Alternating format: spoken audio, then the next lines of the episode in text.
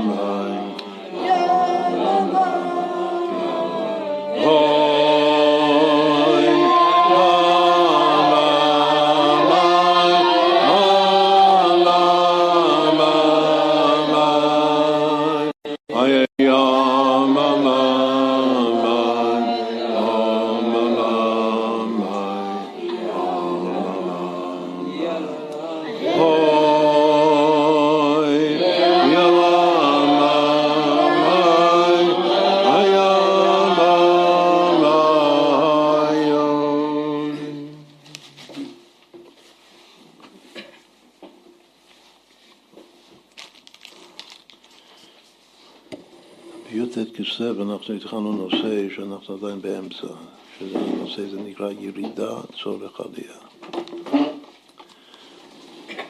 והיות שיש פה גם בר מצווה, וגם כולם, כל החבר'ה פה הם עוד לפני או אחרי בר מצווה, אז אה, צריך לקשר את זה עם קבלת עול מצוות.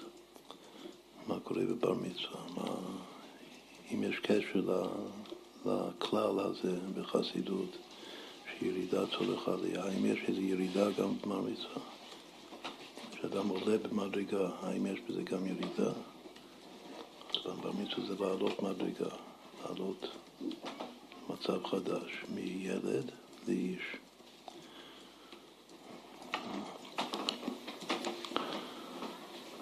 אז כדי להבין את זה, למשל, אם מישהו זוכר עוד פתגם שזה על אותו משקל, משהו לצורך משהו. כאן, כאן הפתגם הוא ירידה, צורך, עלייה. יורדים בשביל לעלות. עכשיו זה משמע שכל פעם שרוצים לעלות, אז צריך כל הזמן לרדת. יש משהו דומה לזה, שלוש מילים, א', צורך ב'. עבודה צורך ב'. יפה. בסדר. אז אה, אמרו לנו שיש אה, כלל גדול בחסידות, עבודה צורך גבוה. אז היות שזה אותו משקל, ירידה צורך עלייה ועבודה צורך גבוה, אז כנראה שיש קשר ביניהם. מה ההבדל בין... Uh, בין לפני בר מצווה לבין אחרי בר מצווה. ההבדל של לפני בר מצווה, את הילד הוא בחינת בן לגמרי. הוא בן של אבא ואימא שלו, הוא בן הקודש ברוך הוא. אוהבים אותו, מקרבים אותו כמו, כמו שאבא מקרב בן. אבל במצווה זה לקבל עול מצוות, ועול מצוות זה הופך אותך להיות עבד. מה, מה הפתגם בחסידות? שקודם היית בן, עכשיו אתה יכולה להיות עבד, זה פחות מבן, עם כבנים, עם כעבדים. שזוכים אנחנו בנים, שלא זוכים כל כך, אנחנו כאילו פחות עבדים, אבל יש גם כן הפוך. מי זוכר את הביטוי בחסידות? שעבד זה עוד יותר אפילו מבן, שבן זה בשביל להיות עבד להשם. זה הנושא העיקרי של ההמשך, תרס"ו של הרבי הרש"ב. זה מה שהרבי הרש"ב אמר בעצמו, שאני ככה ביחס לאבא שלי, יש לי אבא, אבא שלי זה הרבי המהר"ש, אבל אני לא סתם בן שלו, אני עבדתי קשה עד שנעשיתי בן שנעשה עבד, זה הביטוי.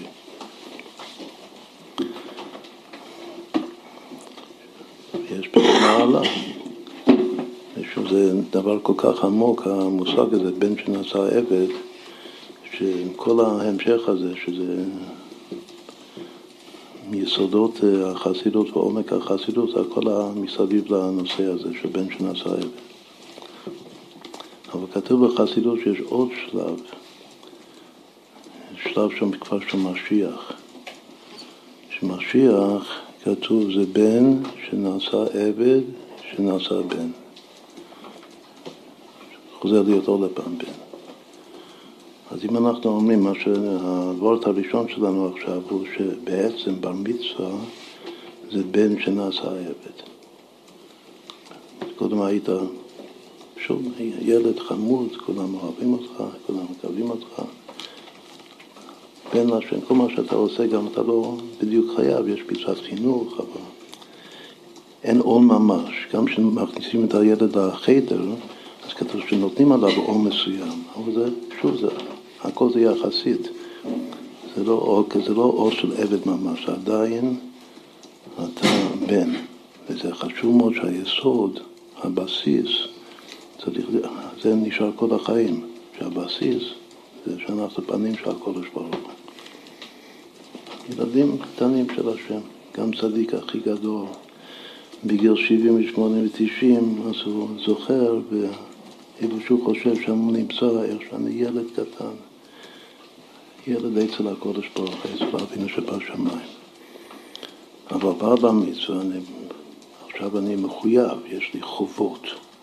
אני צריך כל, כל פעם לצאת ידי חובה, זה הביטוי.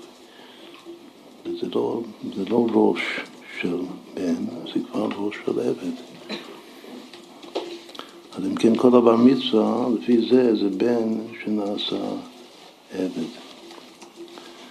עכשיו, אם אנחנו, שוב, אני שואל, בחיי האדם, מה יכול להיות השלב הבא שאותו בן שנעשה עבד חוזר להיות בן עוד הפעם? זה בן שנעשה עבד נעשה בן, שזה בחינת משיח. מתי זה קורה? בפשטות. אתה ענית, אתה יכול גם לענות. שהוא מתחתן יפה. מי, מי מביא את הילד לחתונה, לחופה? לא האדון שלו. האבא, אבא ואמא מובילים את ה... מובילים לחופה. כשאדם מתחתן, אז הקדוש ברוך בשבילו זה עוד פעם, זה חוזר להיות אבא, שמביא אותו, מוביל אותו לחופה. וזה כבר בחינת משיח. אז זה עוד חזון המועד. אבל הפורט הראשון היו, היה ש, ש, שהבר מצווה זה בעצם לרדת, אבל זה, הירידה הזאת היא תחתית העלייה, זה לא סתם ירידה צורך עלייה. זה שיורד מבן להיות עבד של השם עם כל החובות, זה הכי טוב. עכשיו, ננתח את הביטוי, עבודה, צורך גבוה, ירידה, צורך עלייה. אז אם אנחנו משווים את הפתגמים האלה, אז מה הירידה כאן? עבודה. עבודה, עצם הדבר שאני עובד את השם, שאני עבד של השם, זה נקרא שאני יורד. אני יורד מהייחוס שלי, שאני בן, כל בני ישראל מיוחסים, אנחנו כולנו פעמים בני מלאכים, מלאכים. עכשיו אני צריך לרדת מזה ולהיות עבד. אז המילה ירידה מקבילה בפתגם השני לעבודה. ומה העלייה? זה פשוט מה זה העלייה? זה כנגד איזו מילה? גבוה. מה זה לצורך גבוה? שזה מה שעושה נחת רוח, מה זה עבודה צורך גבוה? שהעבודה שלנו היא, היא גורמת נחת רוח ותענוג אין סוף לקדוש ברוך הוא. אז לפי זה העלייה זה לאו דווקא העלייה שלי, זה ממילא העלייה שלי. זאת אם אני גורם, אם אני הסיבה לגרום נחת רוח, וכתוב שישראל מפרנסים לאביהם שבשמיים, זה חוזר להיות, חוזר להיות ביטוי של אב, אב, אביהם שבשמיים, אבינו. זה שאני מקבל על עצמי עבדות, אני בן, עכשיו אני בן שנעשה עבד, אז זה עושה, זה מפרנס, זה עושה נחת רוח ותענוג לאבינו שבשמיים. אז בפנימיות זה אבינו שבשמיים. אבל הפרנסה באה בגלל שאני נעשיתי עבד. עכשיו, זה שני הדברים, ירידה צורך עלייה ועבודה צורך גבוה. מי זוכר איפה אנחנו כותבים אה, באריכות על המושג הזה, עבודה צורך גבוה? לא יודע אם אתם מכירים את הספר, יש ספר שנקרא אמונה ומודעות, שיש שם, מה יש שם? יש פה עוד זה. מה? כן, יש כמה עיקרים של פנימיות התורה. יש י"ג עיקרי האמונה של הרמב"ם. זה פשט. אמרנו שיש עוד ט', כאילו בקבלה יש י"ג וט'. י"ג מידות הרחמים ויש תשע ט' מידות הרחמים. יש שתי שיטות בקבלה מה יותר גבוה, הט' או הי"ג, ביחד זה כ"ב, שזה השורש של כ"ב אותיות התורה. אז מה... הדבר הזה שנקרא עבודה צורך קבוע, שזה אמונה, שאני עושה משהו, שאני עושה מצווה, מניח תפילין בבוקר, אני צריך לחשוב שהעבודה שאני עובד את השם כעבד זה באמת מפרנס, עושה נחת רוח ותענוג לקודש ברוך הוא. זה אמונה. אני לא רואה את זה בעיניים, אני מאמין בזה בלב. איזה אמונה זאת כנגד, אמרנו שהט' עיקרים, עיקרי האמונה של פנימיות התורה זה מחוכמה עד מלכות, יש תשע ספירות.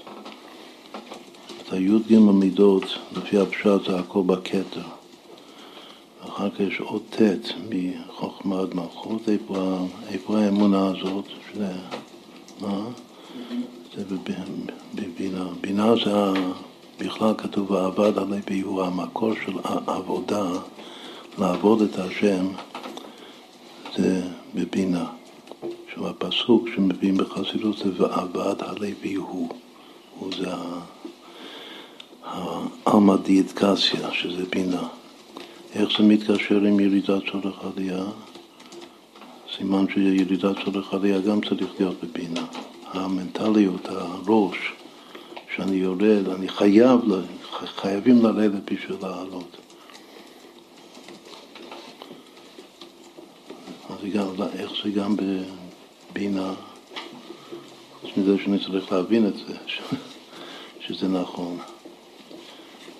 הפירוש הכללי שעל זה דיברנו, מה זה ירידת צורך עלייה, בחסידות שיורדים מגרמוי בשביל לעלות לחיוי. מה זה גרמוי? גרמוי זה היש של הכלים, שזה בשורש היש של ההבנה. עכשיו, יורדים, לאו דווקא שאני יורד מזה, שאני מבטל את זה, אדרבה, אולי אני יורד לעומק הדבר של הבינה בשביל בסוף התכלס זה להגיע לעלות לאור, לחיוי שזה האור, זה יורד בבחינת כלים בשביל בסוף להגיע לעצם האור, האור העצמי, בלשון הרבי הרשב, שמדבר על הירידה צורך עלייה. אז אם כן, ככלל, כעבודה של ירידה צורך עלייה, זה גם כן שייך לבינה. כמו הביטוי עבודה צורך גבוה. אז אם כן, זה, זה הדבר הראשון ש, שאנחנו עכשיו מוסיפים לנושא הזה ירידה צורך עלייה. הקשר לעבודה צורך גבוה, וממילא הקשר לבר מצווה.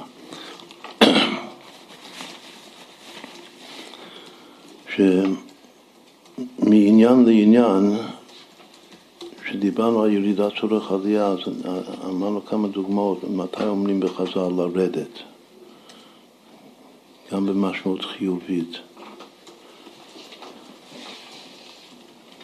קודם שאלתי את אה, טוביה נועם אם הוא כבר היום במצווה, זה רק מחר. אז רציתי לכבד אותו, להתפלל, להיות החזן במנחה, אבל זה רק מחר. בכל אופן, שמישהו הולך לעמוד להיות החזן, איך קוראים לזה בחז"ל? מה הביטוי? מה? כן. הביטוי זה יורד לפני הטבע. אז כנראה שיש ירידה. רק מישהו בר מצווה הוא יכול לרדת לפני הטבע. את כל החינוך, הבר מצווה זה להתכונן לזה, להתכונן לאותו יום שאני אוכל לרדת לפני הטבע. מכאן מתבקש עוד פירוש מאוד פשוט, מה, מה החידוש של, של הירידה צורך עלייה והבר מצווה, שיש פה ביטוי מאוד חשוב בחז"ל, שתפילה זה לרדת. על פי פשט, למה מישהו מכיר את הפשט? למה אומרים יורד לפני הטבע? בשולחן אורך, מה... כן, כתוב ממעמקים קראתיך השם, ופעם באמת היו יורדים לפני התיבה. זאת היו עושים שהתיבה זה יהיה במקום יותר נמוך מכל הבית כנסת, כדי לקיים מעמקים קראתיך השם, שהאדם שהוא לפני שהוא מתפלל הוא צריך לרדת. מה זה לרדת ב... בעבוד, כאילו בעבודה? בלשון הבא שם טוב, מה זה לרדת? איזה עוד מילה יש? מה זה מעמקים? מה הוא מרגיש שהוא, שהוא יורד עמוק? הוא צריך להתפלל מתוך מקום כזה שהוא עמוק, שהוא ירד עמוק. מה? זה מה? כמו כובד ראש, בסדר, כמו, מה זה כובד ראש? שפלות והכנעה, כן, הכנעה ושפלות.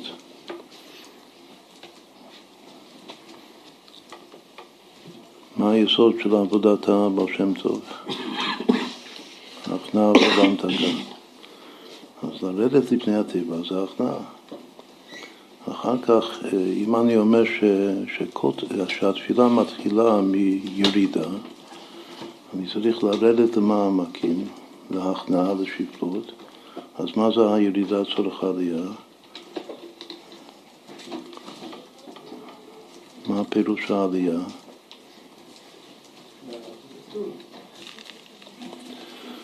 זה יכול להיות כמה דברים. פירוש העלייה יכול להיות שהתפילה שלי עולה לשמיים. אני יורד, זה כמו בפיזיקה, נדבר עוד קצת על פיזיקה, בשביל שהתפילה תעלה, אני צריך לרדת.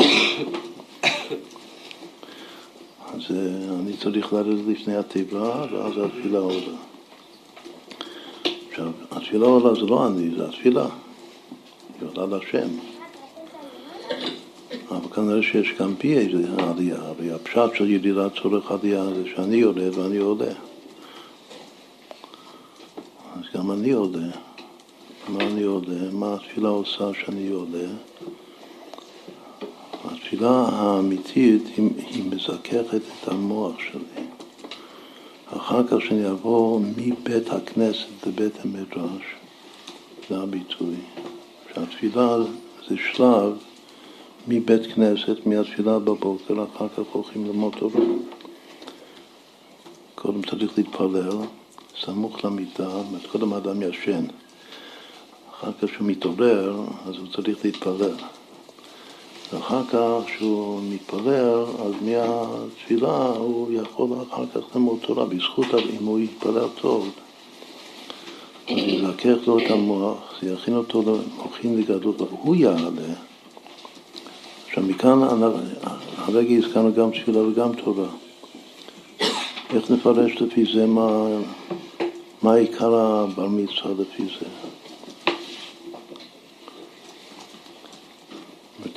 עד עכשיו הילד הוא, הוא למד, הוא למד בחדר, למד הרבה תורה. הוא גם מתפלל, צריך להתפלל, יש סדר תפילה בבוקר. אבל התפילה שלו לא הייתה באבידו. כמו שבכלל אמרנו קודם, שלפני הבר מצווה הוא לא, הוא לא עבד, הוא לא ממש עבד, הוא בן. בן, האבא שלו מלמד אותו תורה, מחנך אותו. אז מה זה לפי זה? לפי זה במצווה זה ירידה שאתה נכנס מאוד מאוד חזק לעבודת התפילה. ואחר כך בזכות זה תחזור לתורה אחת ביתר שאת ויתר עוז. זה כמו שכתוב שאחד שהיה בארץ ישראל ויצא לחוץ לארץ וחוזר לארץ, אז, הוא מחודד, לומד תורה הרבה יותר טוב מאשר קודם. סימן שגם ארץ ישראל זה תורה. חוץ לארץ זה להתפלל על הגדלות, לצאת מהגדלות. אבל כשחוזרים לארץ, אז התורה זה על פי כמה וכמה יותר, יותר טוב, יותר עמוק, יותר אמיתי. מאמת מגיעים לאמת לאמיתו, בזכות הירידה. אז אם כן, יש פירוש שירידה צורך עלייה זה תפילה צורך תורה. ירידה צורך עלייה. זה בתוך האדם עצמו. זה חוץ מהפשט שהירידה של התפילה זה בשביל שהתפילה תעלה לשמיים. מה? בעולם הליטאי ללמדן קוראים בן עלייה.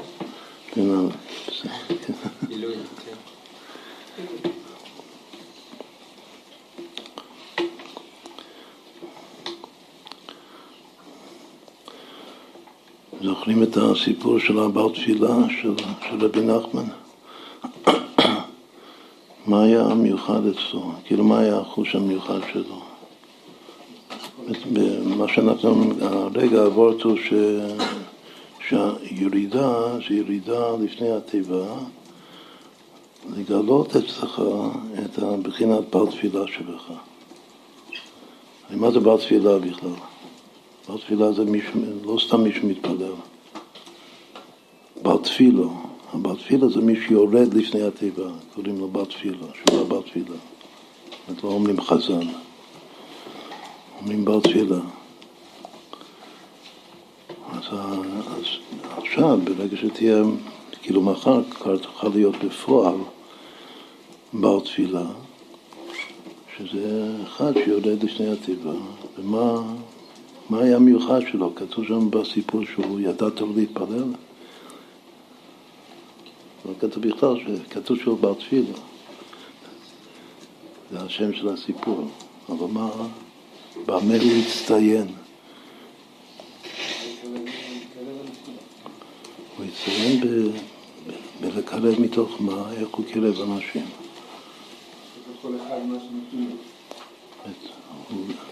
איך קוראים לזה? הוא ירד, הוא ירד לעומק הנפש של כל אחד ואחד, על ידי שיחה, שיחה פשוטה קלה. גם כן, הוא, הוא ירד למציאות, שזה גרמוי, הוא ירד לעומק המציאות של הזולת, כדי להעלות אותו. זה הירידה, זה עוד פירוש מאוד מאוד חשוב, מה זה ירידה צורך עלייה, שאני צריך לרדת לזולת בשביל להעלות אותו. יש מהבעל שם טוב הרבה בורטים שלפעמים אפילו צדיק נופל מהמדרגה שלו, ממש יורד, בשביל להעלות אחרים, זה בלא מודע, הוא לא יודע מה קורה.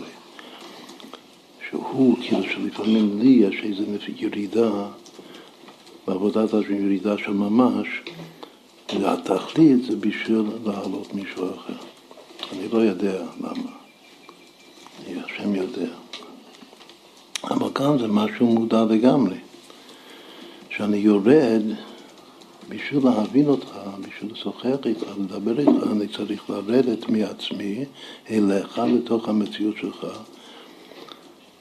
ואז, אם אני אצליח, וזה בזכות השפלות שלי, לפעמים כל ירידה זה שפלות והכנעה. אם אני אוכל לרדת טוב, נכון, לתוך המציאות שלך, אז אני אוכל להחזיק בך, כמו לתת לך יד, כמו שהיו מקימים, כתוב שמישהו היה חולה, היו נותנים לו יד, ופשוט מקימים אותו, ככה מרפאים אותו. אבל זה צריך לרדת ממש לתוך, לתוך המציאות שלו. ואז, כמו שאני מעלה אותו, גם אני מתעלה. כלומר שהעלייה יש כמה פירושים, מה זה, או שאני מעלה את הזולת, או שהתפילה עולה, או שבסוף גם אני עולה. ירידת צורך עלייה. עכשיו, לפי זה אפשר להסביר משהו מאוד מאוד חשוב. מה, מה אומרים לפני שמתפללים? הרי אני מקבל עליי שזה ה... תמיד שואלים מה המצווה העיקרית של הבר מצווה, אז אומרים ש... שזה קריאת שמע ערבית, אבל לפני שהוא מתפלל לערבית הוא צריך... בסידור לא כתוב לפני ערבית, כתוב לפני שחרית, אבל ודאי לפני התפילה הראשונה שהוא מתפלל, אז הוא צריך לקבל על עצמו מצווה, איזו מצווה? אהבת ישראל. הרי אני מקבל על מצוות עשה שווה אהבת רעך, כלומר מה הקשר? מה הקשר לעבודת התפילה? אז אומרים שאם חס ושלום יש לאדם טינה בלב שלא אוהב איזה יהודי, יש איזה חבר בכיתה שלא בדיוק אוהב אותו, אז הוא לא, אז הוא, הוא לא קורבן תמים, הוא בעל מום. אם אני לא אוהב איזה יהודי, יש לי מום, ואז אני לא יכול להיקרב על מזבח התפילה. זה הפירוש הפשוט. אבל מה שעכשיו אנחנו מסבירים, זה פירוש עוד יותר פנימי, שתכלית התפילה, לפני שנמשיך לומר עוד דבר, המילה תפילה גופה, מה השער שלו, עיקרה פ"ל, מלשון נפילה וגם מלשון שפלות. יש קשר מילולי בין תפילה לבין שפלות. הרי אני מקבל עליי מצוות עשה ואהבת לרעך כמוך, וכמו שאני אומר לפני התפילה, שהתפילה הזאת גם כן היא בשביל שאני אוכל במשך כל היום כולו לרדת לזולת, להתקשר לזולת מתוך אהבת ישראל, להבין אותו, וממילא גם כן להעלות אותו, להרים אותו.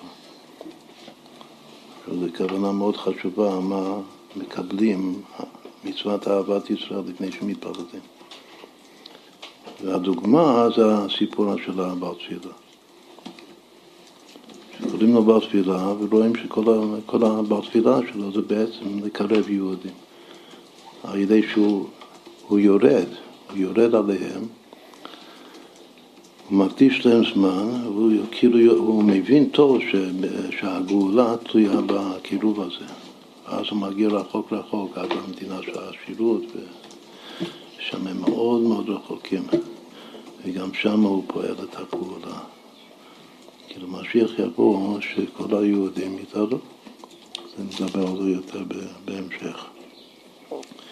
בשביל זה מתפללים. עכשיו, כל המוחין האלה, כל הראש הזה, אין, אין עדיין לילד לפני בר מצווה. ברגע שיש לו כשמגיע לגיל הזה, ואז זה, זה גמר, מה קורה בבר מצווה, מה כתוב בשולחן אורך שעת הרבי, שכותבים את זה על, הרבה פעמים על ההזמנה של בר מצווה.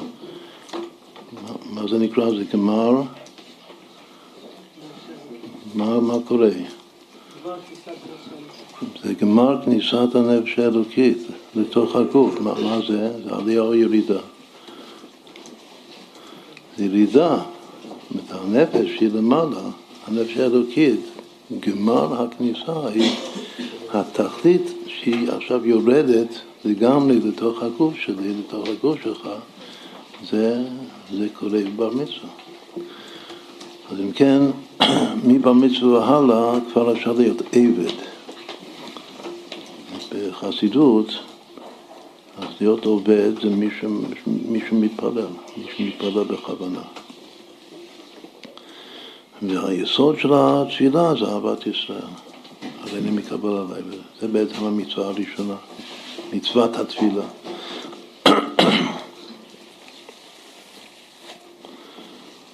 זה שהתפילה זה ממעמקים, יש גם ביטוי בקש רחמים, תפילה זה נקרא רחמי. בגלל שאני מבקש רחמי שמיים. איך אני מבקש? מבקש רחמים כאן בפתח. הפיוט שאומרים שנים. שהסופי תיבות בקש רחמים כאן בפתח זה אותיות משיח. לכן כתוב שמשיח, עיקר הכוח שלו, גם בחב"ד, גם בכל המקומות. מצד אחד הוא יגלה תורה חדשה, והכוח שלו זה התפילה שלו. והתפילה, הבסיס של התפילה שלו זה דווקא אהבת ישראל. זה הכוח לרדת ולהתפלל עבור הכלל ישראל, עבור כל פרט ופרט, כל יהודי שבמצוקה, כמו שהצדיקים היום מרגישים מרחוק מהקצה השני של העולם, איזה יהודי שהוא נמצא בצבא והיו מתקשרים אליו, חזר, יורדים אליו ומתפרדים וככה מעלים אותו. אז אם כן, מה עכשיו עשינו? אמרנו ש... קודם אמרנו שיש קשר בין ירידת צורך עלייה לבין עבודת צורך גבוה ואחר כך אנחנו התחלנו לדבר על הביטוי הזה יורד לפני התיבה, שבשביל להתפלל צריך לרדת. מה שלא הסברנו מה זה לפני התיבה, מה זה אומר.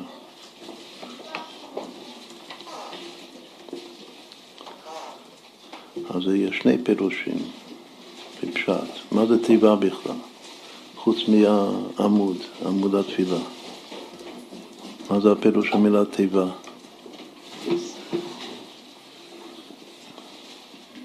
תיבה זה מילה. איפה כתוב בחסידות שתיבה זה מילה, וזה מילה של התפילה? מה? בואי לתיבה, איפה? איפה נוח. כשהולכים להתפלל, כל התורות של הבעל שם טוב על תיבת נוח, זה קשור לעבודת התפילה. בוא אל התיבה, צריך לבוא אל התיבה, וכאן כתוב יורד לפני התיבה. אז יש בחינה של לבוא אל התיבה, אחר כך בסוף המבול אז כתוב צא מן התיבה. מה זה צא מן התיבה? זה מבית ה... בית הכנסת מבית המדרש, מה שאמרנו קודם. אבל יש בו אל התיבה, זה בלשון התורה, צריך להיכנס, אבל הביטוי של חז"ל שיורד, הבעל תפילה, מי, כאילו מי שלוקח אותנו בתפילה, שזה הבעל תפילו, אז הוא דווקא צריך לרדת לפני התיבה. מה יכול להיות שני הפירושים? מה זה לפני התיבה?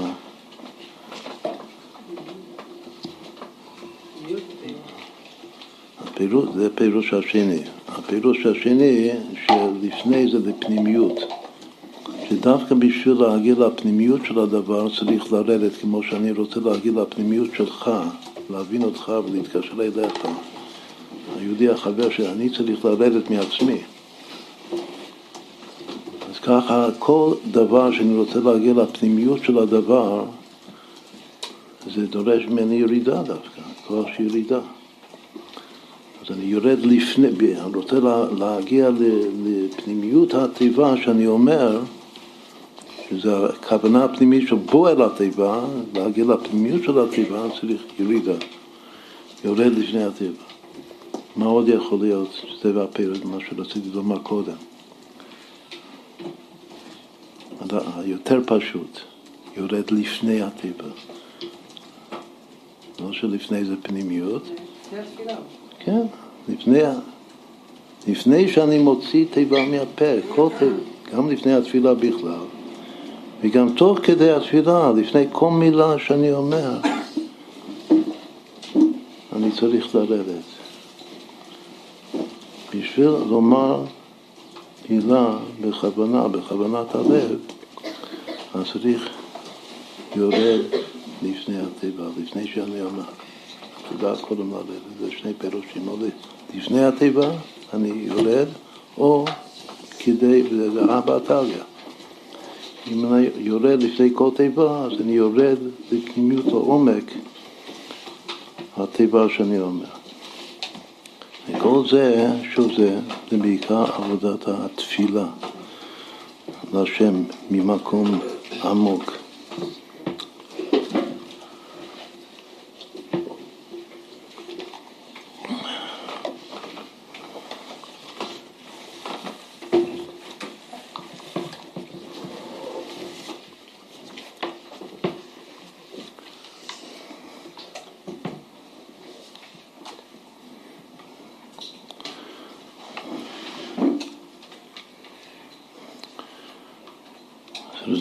Sheila.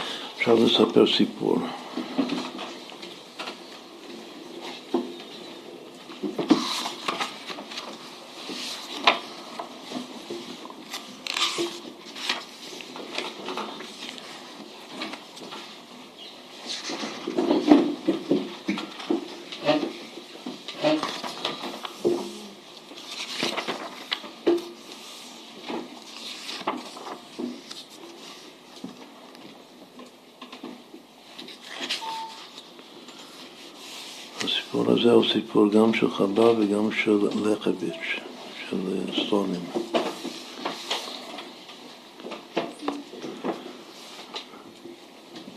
בזמן אדמו"ר הזקן, הבלתניא, אז מי היה,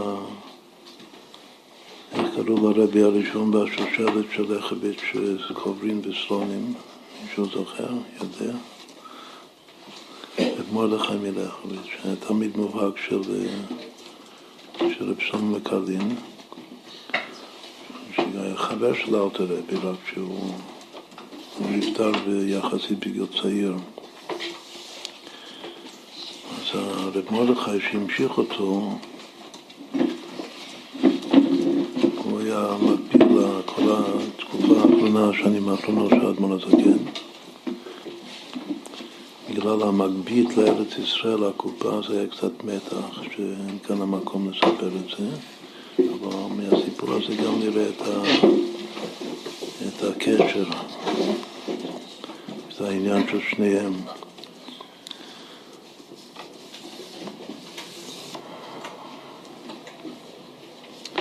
היה לרב מולך המלך בית חסיד גדול שקראו לו רב מאיר ממיר. לחביץ' בסלונים זה קרוב ללובביץ', גיאוגרפית. זה בוולינסק, באותו אזור, פחות או יותר. לכן יש הרבה קרבה גם בתורות קצת, בניגונים, יש הרבה אה, דברים דומים. בליטא יש אה, מקום מיר, כמו ישיבת מיר, אז היה שם חסיד של, אה, של חבש בשם רב מאיר, והיה סוחר המקצוע, והיה מסתובב בעיירות במסחר שלו, והיה, כל החיים היה נוסע ממקום למקום רחוק. באחד מנסיעותיו חנה בעירו של בלתניה, או שזה היה סתם זה היה לאדי, זה כבר סתם אחרי תקופת לושנה. אה, אז הוא הגיע ללאדי, איפה שנמצא אלתר רבי, והוא נכנס לבית מדרש, והוא שמע שהחסידים של אדמון הזקן, חסידי חב"ד, שהם אה, מתדיינים, לומדים אה, בעומק, כדרך חסידי חב"ד, מאמר חסידות של הרבי. ותוך כדי שהם לומדים את המאמר, אז הם אה, מתקשים בעניין אחד שאלתר רבי הסביר במאמר. שהחסידים עוסקים במאמר אחד ששמעו מרבם, שלא ירדו לסוף דעתו. יש פה עוד ירידה.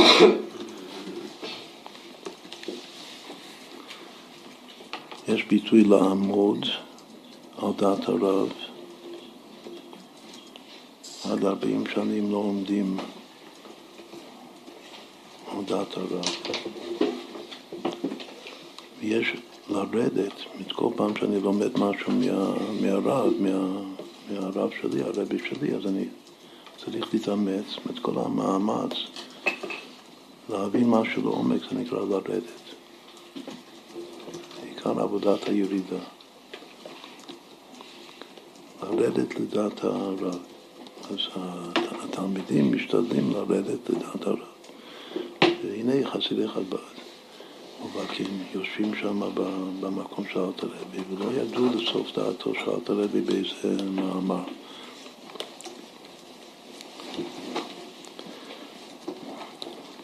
פנה עליהם רב מאיר ואמר להם ביור בדברי בעל התניא. אותו רב מאיר שהוא לא חסיד חב"ד, הוא חסיד של החבש. הוא פנה והוא הקשיב להם. ואז הוא אמר להם, שהנה אני אומר לך את ה... אני אומר לכם את ההסבר במאמר של אלתר והוא באמת אמר, זה משהו מופלא. ובשומם נתפלאו, מזה חסידי חב"ד זה מזכיר להם, זה לא סתם אנשים. אז, אז הנה שומעים ביור מופלא מאחד שבכלל לא אחד מהחבורה. אז, אז התפלאו מאוד, יצאו מדעת לטובה. עד, נתפעלו עד למאוד ונתקבלו הדברים על ליבם. את הדבר הראשון של חצי חב"ד שהוא אמיתי. אני, מיש, אם אני לא מבין ומישהו אחר מבין יותר טוב ממני, אף פי שלא חב"דניק, אני מיד אה, מרים ידיים, כן. זה, זה יסוד, ה, יסוד מידת האמת. אז מאוד מאוד נתקבלו הדברים שאותו אחד הסביר את המאמר. על ליבם, שזה הפירוש האמיתי. הבינו שהוא קלע לסוף דעתו, הוא ירד, הביטוי הזה שהוא הצליח לרדת לסוף דעתו של אלתר רבי, והבין מה שהוא אומר. ומתוך זה, אז שוב, שוב, היו במקום של אלתר רבי, אז מה עושים במקרה כזה? אז מיד רצים לרבי ומספרים לו את הסיפור, שיש פה אחד שהגיע. אנחנו הוותיקים פה לא הזכרנו ולא ירדנו מספיק לסוף אה, דעת הרבי, והנה הוא מיד אה, קלע. עכשיו זה סיפור מופלא כאן. הוא ביקש בעל התניא לקרוא לפניו את רב מאיר. אז הרבי ביקש שיקראו לו, שהוא רוצה לדבר איתו. וכשנכנס שאל את רב מאיר במה אינך עוסק? נכנס אליו ליחידות, לארץ הלוי, וכשהוא שואל אותו, מה אתה עושה? וענה לו שהוא עוסק במסחר ונושא ממקום למקום, שהוא שכל, והוא כל, ה, כל החיים, כל הזמן, כל הימים הוא בנסיעות ממקום למקום.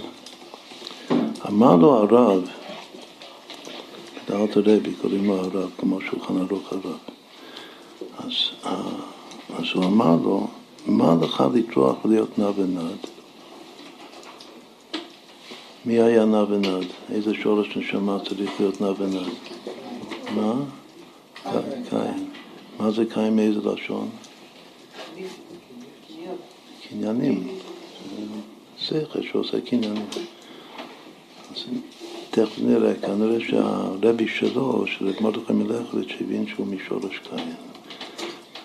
הוא צריך להיות, אה, זה התיקון נפש שלו, להיות כל החיים שלו בדרכים, נע ונד. אומר לו ארתור רבי, למה, למה לך ככה? שכל החיים תהיה בנע ונד. שב פה על התורה והעבודה, ואתן לך את פרנסתך המלאה, ואעשה ממך כלי שלם. פלאי פלואים. כשקוראים סיפור, גם כשלומדים גמרא ויש סיפור שם, צריך לצייר את זה, כאילו שזה קורה איתי. לצייר את זה ממש בראש. אז הסיפור יורד לתוך הלב ופועל את הפעולה. אז עוד פעם, כמה... הרב קורא לחסיד, לא חסיד שלו, חסיד של מישהו אחר, הוא קורא לו ואומר, הוא גם ודאי שמע בדיוק מה שהוא אמר. אז הוא הבין שליהודי הזה יש לו חוש פנימי בחסידוס, בחסידות חב"ד. יותר מכל החבר'ה שהיו שם. אז, אה, אז הרבי מציע לו הצעה, הזדמנות פז לגמרי. בוא תשב כאן, תשב פה אצלי, ואני אתן לך את כל הפרנסה שלך, לא תצטרך לעבוד. ואני אעשה ממך כלי שלם.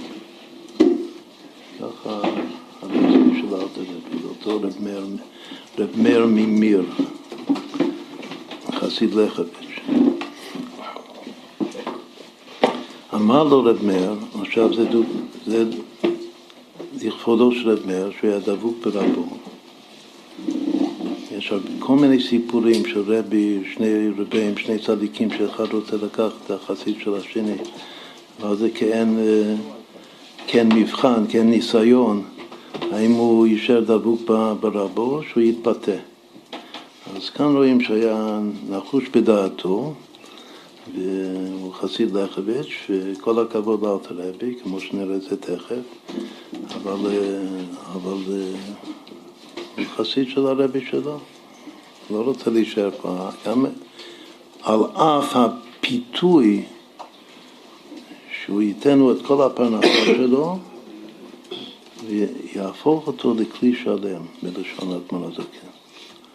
עכשיו, כאן גם המקום לחקור האם הארתורבי בעצמו עשה את זה בתור ניסיון, או שהוא עשה את זה באמת, או שהוא התכוון באמת.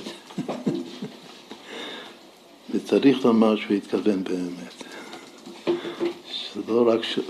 גם ניסה אותו וגם התכוון באמת לדבר הזה. אמר לו רב מאיר, אז רב מאיר אומר, מורי ורבי עשה ממני שבר כלי, ואתם מבקשים לעשות ממני כלי שלם. שבלחבץ שהוא עשה אותי שבר כלי, ואתה רוצה לעשות ממני כלי שלם, פתאום מה זה יותר טוב, להיות שבר כלי או כלי שלם? תכף נראה מה יותר טוב. בסדר, אז, הוא לא קיבל את ההצעה. ואז הוא חוזר לרבי שלו, חוזר ללחביץ', לאחר זמן כשהיה אצל הלכבד, שהוא סיפר לו הדברים, אמר לו הלכבד שיש אנשים שמצד שורש נשמתם צריכים להיות מתמכין דאורייתא. הוא פנה אליו, זה גם מאוד מעניין, למה הוא היה צריך לומר לו את זה בכלל? משמע כאן, כאילו בין השיטין פה, משמע שהוא שמע שבתוך הלב של אותו חסיד יש עדיין משהו מפריע לו, שהוא לא קיבל את ההצעה. הוא מספר את זה לרבי שלו, ללכת שלו. וכנראה שיש איזה צער אצלו. ואז הוא אומר לו, הרבי שלו אומר לו שתדע לך שיש נשמות שה, שהתיקון שלהם זה להיות תמכין דאורייתא. מה זה תמכין דאורייתא? להיות סוחרים, להיות גבירים, שיהיה להם כסף לתמוך, לתת צדקה. להחזיק את החדר, להחזיק את הישיבה, להחזיק את הרבי בעצמו, שנקרא מעמד, כסף מעמד, לתת מעמד לרבי. וזה התיקון שלהם. לא שהם יהיו בעצמם התלמידי חכמים המשכילים. מה הוא אומר לו? הוא, הוא אומר, זה הלכבד שלו אומר לחסיד הזה. הוא אומר שאם היית מתפתה להצעה של אלתרלבי, אז באמת היית אולי הייתי נעשה משכיל, משכיל גדול, כמו חסיד חב"ד. אבל אה, ככה אתה נשאר אצלי סוחר, ותדע לך שזה השורש נשמה שלך, שזה התיקון שלך. שהתיקון שלך זה להיות מתמכין דאורייתא. זה סיפר, עכשיו כל זה סיפר עוד חסיד בשם אה, רב דוד לידר, ששמע ממרן הבית אברהם, הבית אברהם זה אחד מה, מהרבים של סלונים, הרבה דורות זה רק לפני מאה שנה בית אברהם, בזמן הרבי הרש"ב. אז כל הסיפור הזה הוא שמע את זה מה, מהסטרונמר. אשר בספרו זאת, שהוא סיפר את הסיפור הזה, הבית אברהם, ובהזכירו את בלתניה, כל פעם שהוא הזכיר את האלתרבי, את בלתניה בחב"ד, אמר בחרדת קודש, בחרדה גדולה, יראת כבוד גדולה מאוד, הוא אמר, דרהלה כרוב. למה הוא צריך להדגיש את זה? בגלל שכמו שאמרנו בהתחלה, שידוע שהיה איזה מתח בין, ה... בין החצירות. אבל בהתחלה. אבל בית אברהם כאן, שהוא יורד מסונה, מסונה מדרהד, בחרדת קודש, כל פעם שהוא הזכיר את הארתולוגיה, מדרהד לקרוב, כך וכך. עכשיו, כאן מה שמאוד מאוד יפה בספר הזה, זה ספר כמובן של אה, סיפורים שעברו דרך אה, מסורת סלונים, הגם שמי שכתב, החסיד שכתב את הספר הזה, היה בקהילת, בסוף ימיו, היה בקהילת חב"ד במונטריאול, אז היה לו הרבה הרבה קשר עם אה, חב"ד. וחב"דינג אפילו, הרב של מונטריאול שהיה חב"ד גדול, אמר שכל העיר עומד על זכותו של החסיד סלונים הזה. ש... חיטריק מצטט אותו. כן, כן, כן. עכשיו רואים ש... שאו הוא או מי שהדיר כאן את הספר, אז הוא גם אה, בקיא מאוד בח... בחסידות חב"ד, בגלל ש... בגלל שהוא מביא כאן הערה, לא סתם מחסידות חב"ד, הוא מביא כאן הערה מ... מרבנו של השבע. הוא כותב ככה בהערה: ראי בשער הייחוד והאמונה, לרב הקדוש של השבע, תלמיד בעל התניא, פתח ומבוא השערים, שכתב ככה, זה ציטוט עכשיו: שמעתי ממורי. מי בדרך כלל כותב שמעתי ממורי? מה? הביטוי, לא שם. זה בעל התולדות, שכותב על הבעל שם טוב. אבל כאן זה שמעתי מורי, שזה השלשלו שכותב על הארתולבי. שמעתי מורי שקיבל ממורו והוא קיבל ממורו מורי רבי קיבל ממורו, מי זה מורו? המגיד, שהוא קיבל ממורו, מי זה מורו? מהבעל שם טוב. בדורות הראשונים היה כל אחד מכיר בחינתו בעבודתו. הוא כותב שבדורות הראשונים כל יהודי, בלי רבי, היה מכיר בנפשו לאיזה שורש הוא שייך, לאיזה שורש אה, עולם הוא שייך. כי היה חילוק מצד שורש נשמותיהם, היו נשמות שהן מבחינת בריאה, היו רבנן ותלמידי הון, ונשמות מבחינת היצירה היו עוסקים במשא ומתן והם היו תמכין דאורייתא, עד כאן הציטוט. בדורות ראשונים כל אחד הכיר בעצמו אם הוא שייך מצד שורש הנשמה שלו להיות תלמיד חכם, כאילו להקדיש את החיים שלו ללימוד תורה, להיות רב, או שהתחתית החיים שלו, התיקון שלו בעולם הזה זה להיות מתמכין דאורייתא, להיות תומך בתורה, וממילא להתעסק במשא ומתן. למה הוא מביא את זה? בגלל שזה בדיוק, כאילו החוש הזה, היום זה לא נמצא אצל כל אחד ואחד. הששר כותב בשם הבעל שם טוב, מהארתרבי, בשם המגיד, בשם הבעל שם טוב, שדורות ראשונים כל אחד הכיר בעצמו. מה הוא מוסיף כאן? שזה כבר אותיות של קבלה חסידות שבמקום אחר לא היו אומרים. הוא מוסיף שמי ש, מי שמכיר בעצמו שהוא שייך להיות תלמיד חכם ורב, אז הכוונה שהוא מרגיש ששורש נשמתו מאיזה עולם? מה? איזה עולם אתה אם אתה צריך להיות תלמיד חכם כל החיים? עולם הבריאה, שזה עולם השכל. אבל מי שצריך להיות תמכין דאורייתא, אז הוא היה מרגיש בעצמו שהוא שייך לאיזה עולם. אז הייתי יכול לחשוב שזה עולם עשייה, אבל הוא אומר כאן, וברם ששלו אומר כאן שלא, שזה שייך לעולם היצירה. אז באמת השאלה נשאלת, מה לגבי, אז מי הם האנשים של עולם העשייה לפי זה? כמו שנסביר, האנשים של עולם עשה זה הציונים. זה סוג אחר, זה סוג שלישי. תכף נסביר את זה יותר. אבל אם כל אחד היה מרגיש לאיזה עולם הוא שייך, אם הוא שייך לעולם הבריאה, אז הייעוד שלו בחיים זה להיות בן תורה, כל החיים. ואם הוא מרגיש בעצמו שהוא, שהוא מעולם היצירה, אז הייעוד שלו זה להיות סכר, זוכר, ולהיות מתמכין דאורייתא. והיום החוש הזה, עכשיו מה משמע מזה? משמע שהיום אין לכל אחד את החוש להכיר בעצמו, לכן מה הוא צריך? לכן הוא צריך רבי, לומר לו, אם הוא שייך, אם הוא מעולם הבריאה, צריך לשבת. עכשיו, מה קורה כאן? הלך וצ'ר הכיר ביהודי הזה, רב מאיר ממיר, שהוא שייך לאיזה עולם? שייך לעולם היצירה, ומילא הוא צריך להיות מתמכים דאורייתא, זה התפקיד שלו, זה התיקון שלו בעולם הזה. אבל כל הוורט הזה, ההסבר כאן זה מאלתרבי, בשם המגיד, בשם, בשם שם טוב.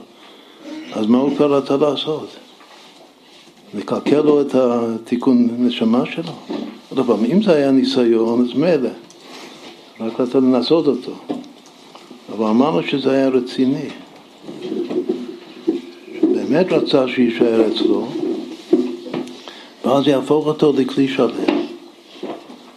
עכשיו, גם מה, מה עוד יוצא מכאן? שמי ששייך לעולם הבריאה, להיות תלמיד חכם, אז אז בשביל זה הוא צריך באמת להיות תלמיד חכם, הוא צריך להיות כלי שלם. אבל מי שבעולם היצירה, שהוא, שהוא היה רוצה ללמוד, זאת יש לו חשק, תשוקה, כל הזמן ללמוד תורה, והוא לא יכול, הוא טרוד בפרנסה שלו. והתכלית שלו זה להיות מתמחין דאורייתא.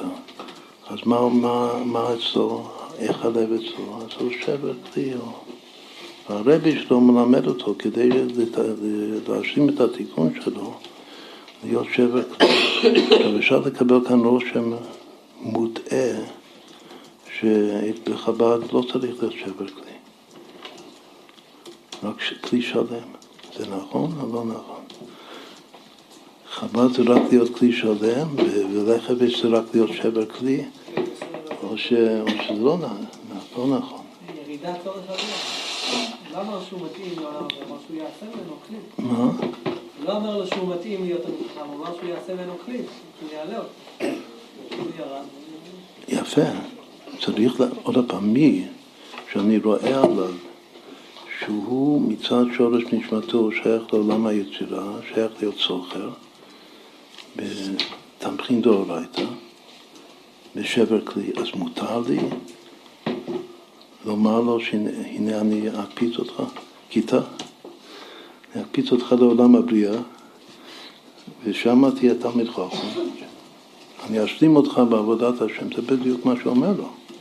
תישאר פה אצלי, ואני הופך אותך להיות משכיל של חב"ד. אבל שיש לך את החוש, הוא שמע את זה ב... זה שאותו אחד ירד לעומק לסוף דעתו של אלתרבי, בזכות, באיזה זכות הוא ירד לסוף דעתו של אלתרבי? מה? בזכות השבר כלי שלו, בזכות הלב השבוע שלו. ועכשיו האלתרבי אומר שאתה בדיוק החומר גלם המתאים שאני אקח אותך ואני עושה, אני אעלה אותך לעולם הבריאה ושם אני אעשה אותך מזכיר, מזכיר בחסידות, כלי שלם.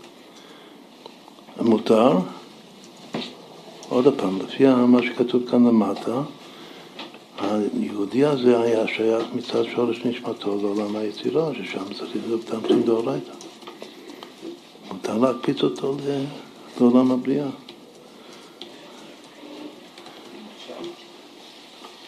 הדבר הזה זה בא ממי? מי אמר את זה? זה בא מהבר שם טוב. הבר שם טוב ככה, איך הוא נהג? יש, אפילו שנאמר שהכלל הוא להשאיר את הבן אדם בעולם שלו, בתפקיד שלו, בתיקון שלו, אבל הבר שם טוב בעצמו פער, ולא סתם פער, הוא פער במסירות נפש, גם להקפיץ, לקחת יהודי פשוט ולעבוד איתו ולהתמסר אליו. ולעלות לעשות את היהודי הפשוט ממש חוכם עד שיכול להיות רב. יש הרבה סיפורים כאלה, זה חידוש, זה אחד מהחידושים העיקריים של הבא שם טוב, שהיה מקפיץ מתוך העולם שלו. אז גם הארתר רבי אחריו. עכשיו הארתר רבי שרצה לעשות ממנו כלי שלם, אז הוא רצה לקלקל לו את השבר כלי שלו. חס ושלום. הרי מה הפתגם בחסידות לגבי uh, כלי שלם? הפתגם, זה שם כלי שלם כמו לב שבור. לא יכול להיות כלי שלם בלי לב שבור. רק מה שלהיות לב שבור, ודאי רצה להשאיר לו את הלב שבור. רק שהוא רצה להוסיף לזה השלמות, שזה נקרא שלם בחצי. שהלב שבור, גם הוא, הוא יהיה הכלי השלם, הלב השבור שלו, שזה נשיאת הפרחים שלך חב"ד. קראנו עכשיו פרשת שקדים, מה שווה שקל? את כל אחד נותן מחצית השקל, אבל שני מחצית ביחד זה שקל שלם. וכמה שווה המילה שקל? צדיק יסוד עולם בעולם האצילות זה צדיק יסוד עולם, בעולם הבריאה זה שווה ידי הספר, שזה המסקל כאן. בעולם היצירה זה שווה, זה הסוחר כאן, זה, זה אותו רב מאיר מרבה מיר שהוא חסיד המאר בחלקו, גם עם הלב נשבר שלו. אבל בעולם העשייה הפסיטיב זה, זה כבר אה, יהודי פשוט של הבעל שם טוב, הוא לא היה יהודי פשוט. היה חסיד גדול, הרב מאיר הזה. אבל היום בדור שלנו זה מה שאמרנו קודם, בדור שלנו, הנשמות של עולם העשייה הם אלו שבנו כאן את הארץ. אין כאן המקום להרחיב. והם לא, הם לא שני הטיפוסים האחרים. טיפוס שלישי, ובגלל שזה אף הסיטיב ואף מפסיק העניין, לכן היה פה הרבה ריחוק מהיידישקייט. אבל התיקון הוא, זה אף בא לרבות את האצילות, שזה הרבי. הצדיק יסוד במקום העשייה, ואף זה ראשי תיבות אמונה פשוטה של היהודי הפשוט, שמכוח זה הוא יכול לקבל את ההשראה של האף, לרבות את, ה, את האצילות דווקא במקום העשייה. בכל אופן, אז עכשיו למדנו פרק שלם של ארבע עולמות, וורד מאוד יפה שאלתרלוי רצה באמת להעלות אותו מעולם היצירה לעולם הבריאה, ואותו אחד הוא היה תמים בעניין שלו וקיבל על עצמו את הדין שכך הוא יישאר כל החיים, וזה מה שהרבי שלו אמר, והרבי ניחם אותו בכך ש, ש, שזה באמת השורש נשמה שלו. שיהיה שמח בחלקו, חסיד שמח שם במסחר שלו.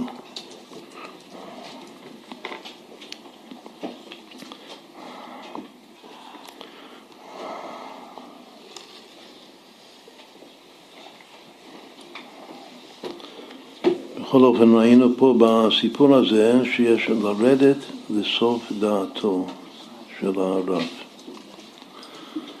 בסוף 40 שנה עומדים.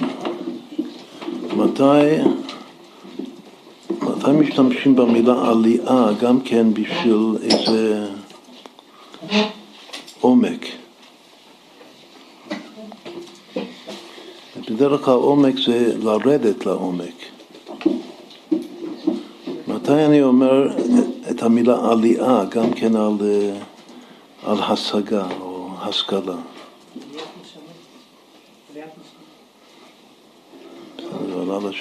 הביטוי, ניב, כמו שיש הניב לרדת לסוף דעתו של מישהו.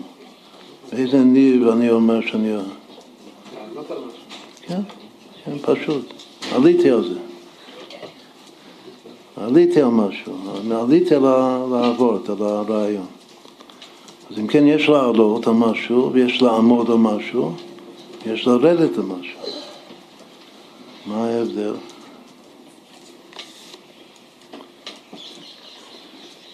ירידה צורך, קודם כל נסביר מה זה, לפי זה מה זה ירידה צורך עלייה. בשביל לעלות על הרעיון, אני קודם כל צריך לרדת. מה אמרנו קודם? שכל היריד, הירידה וגם העבודה צורך גבוה הכל מצד איזה ספירה? מצד בינה, הסברנו. זה, מה זה בינה? זה עבודת ההתבוננות. התבוננות זה בשביל לרדת לעומק העניין, ולרדת לדעת הרב, זה להתבונן. מה זה לעלות המעט? לעלות זה לא מהתבוננות. עליתי על הרעיון, מה זה עליתי? זה הברקה, כן. זה מצד החוכמה. אבל זה בדיוק ירידה צורך עלייה. מגרמוי לחיוי. אם אני רוצה בסוף לעלות, אני צריך קודם לרדת. מה זה לעמוד לפי זה? אם ירידה זה, זה כן, אני אומר על דעת, כמו מיום שעמדתי על דעתי. כן, גם לעמוד על דעת אחרי 40 שנים.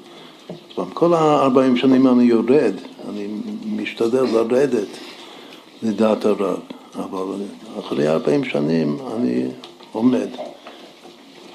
זה לב לדעת, כאילו מקבל את הדעה, מקבל את הדעת של הרב. כן, לפי זה לעלות על, על הרעיון זה חוכמה, זה הברקה. ועיקר העבודה שלנו זה לרדת. בסוף, אם אני זוכר, שזה לוקח 40 שנים, אז אני כבר עומד. גם בתפילה יש עמידה. חוץ, מה, חוץ מזה שיש תפילת העמידה, מה, עוד, מה כתוב על... אני לא יורד לפני התיבה ומה כתוב שם בהרבה מקומות? דע לפני מי אתה עומד. שזה דע, זה דע, לפני מי אתה עומד זה דעת, התקשרות והתחברות. טוב, אז, אז הסיפור הזה היה סיפור יפה, להרבה עניינים. אפשר לשיר עוד שיר.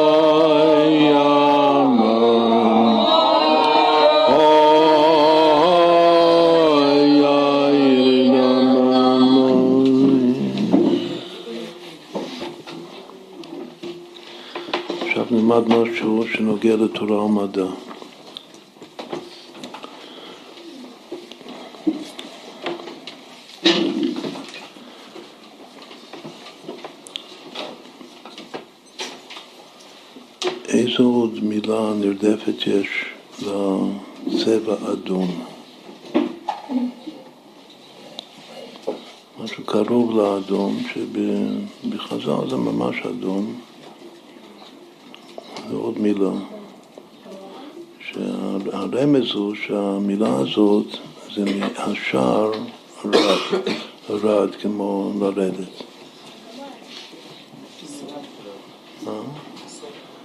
צבע. צבע שזה מילה מאותיות ר"ד, שזה... מה? משהו פשוט, כן? ורוד, נכון?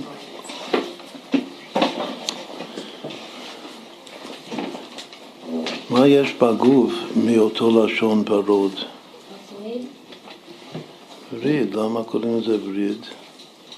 מה יש בתוך הווריד? דם, דם זה אדום. אז הווריד הוא מקבל את הצבע של, הדם שבתוכו. יש אדום ויש ורוד. זה... עכשיו, יש למישהו רעיון למה, למה ורוד זה לשון ירידה?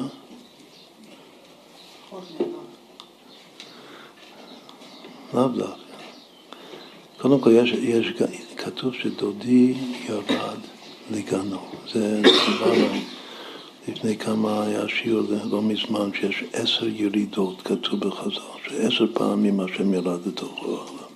בפעם הראשונה שזה באתי לזה, שייך למאמר באתי לגני.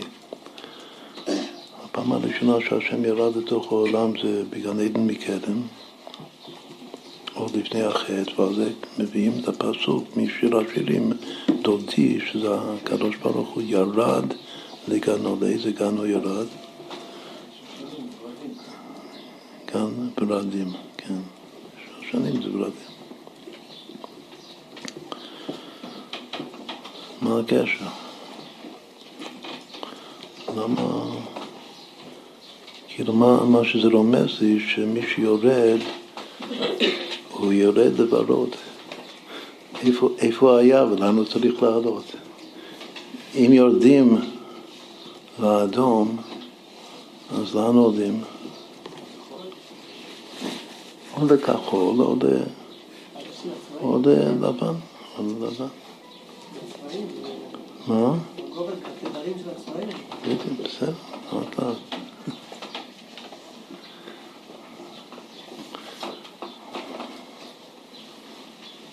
איך אומרים בלועזית? באנגלית אתה צריך לדעת אדום, ורוד. למה?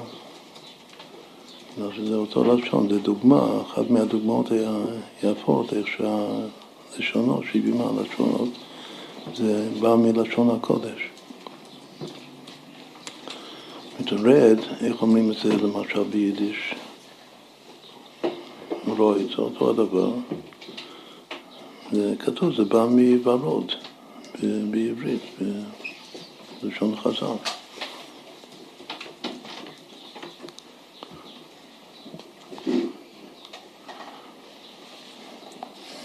עכשיו אני אשאל שאלה שזה אם היו לומדים כמו שצריך ללמוד תורה ומדע בחדר, אז היו יודעים את התשובה, אבל מן הסתם לא יודעים את התשובה. מה זה נקרא הסחה לאדום? הסחה לאדום. יש הסחה לכחול, בעיקר בטבע, עיקר התופעה זה הסחה לאדום. זה תרגום בלועזי, קוראים לזה red shift. הסחה, משהו זז. מה זה? אפילו הגדולים לא יודעים. אתה ודאי יודע, red shift. אתה מכיר מה זה red shift?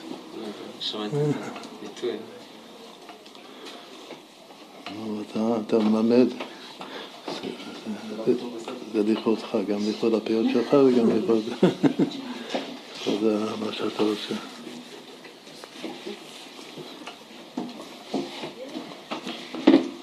מישהו פעם שמע צפירה, בואו נחשוב ביחד.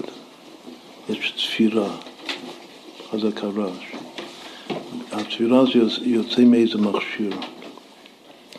מה קורה שהמכשיר הזה של הצפירה מתקרב אליי? מה קורה עם המכשיר, שמתוך המכשיר הצפירה יוצאת אם זה מתרחק ממני?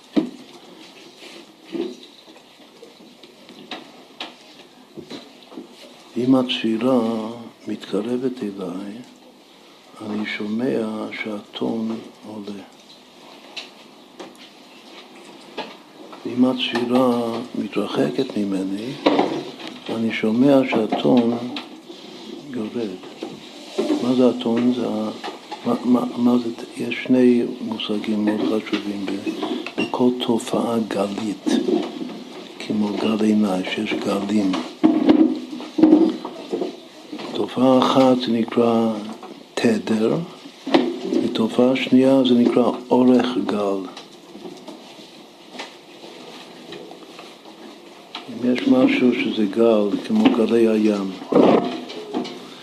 אז יש את נקודת השיא של הגל ויש את השפל של הגל. יש את הירידה ויש את העלייה. אם יש הרבה מקום בין, ה, בין שפל לשפל, כאילו גל מאוד ארוך, אז זה אורך גל גדול. אם הגל הוא מתקצר, ואז יש הרבה גלים, אחד אחרי השני, כל הזמן עולה ויורד, כמו דופק, אז זה נקרא שהתדר יותר גדול והאורך גל יותר פחות. כאילו אין אורך, האורך הוא מתקצר. כן? עכשיו, איפה יש יותר אנרגיה? מה יותר חזק? אורך גל קצר עם תדר גבוה, או אורך גל ארוך עם תדר נמוך. מה?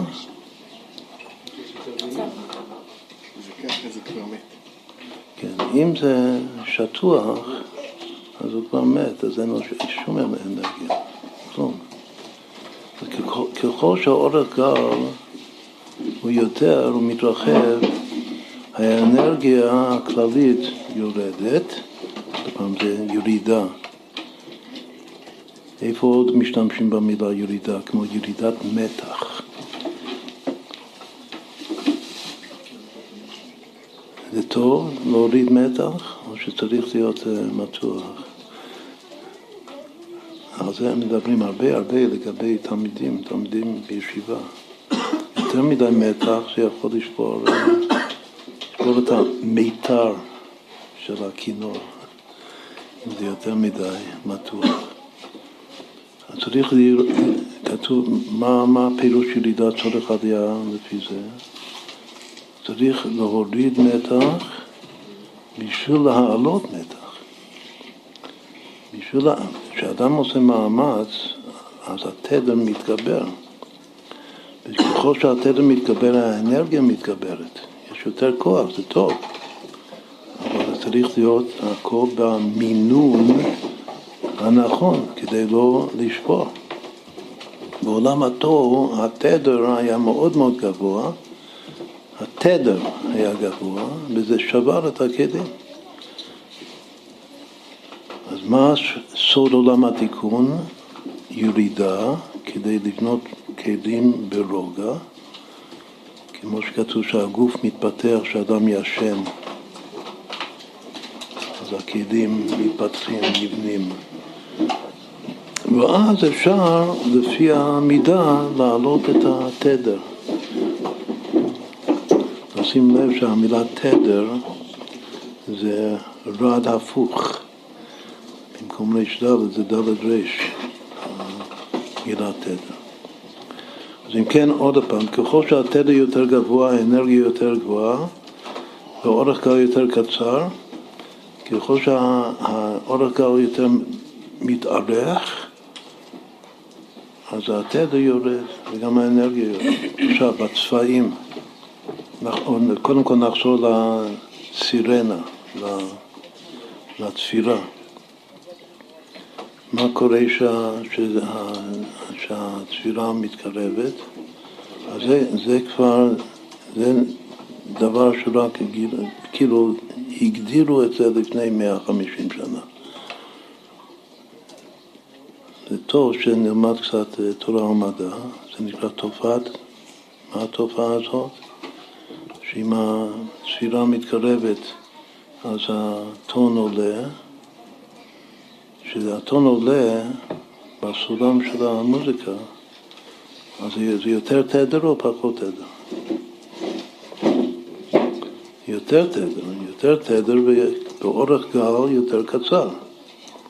וזה דווקא שזה מתקרב, אבל שהתפילה מתרחקת, אז זה הפוך, אז יותר ארוך ויותר יותר רגוע.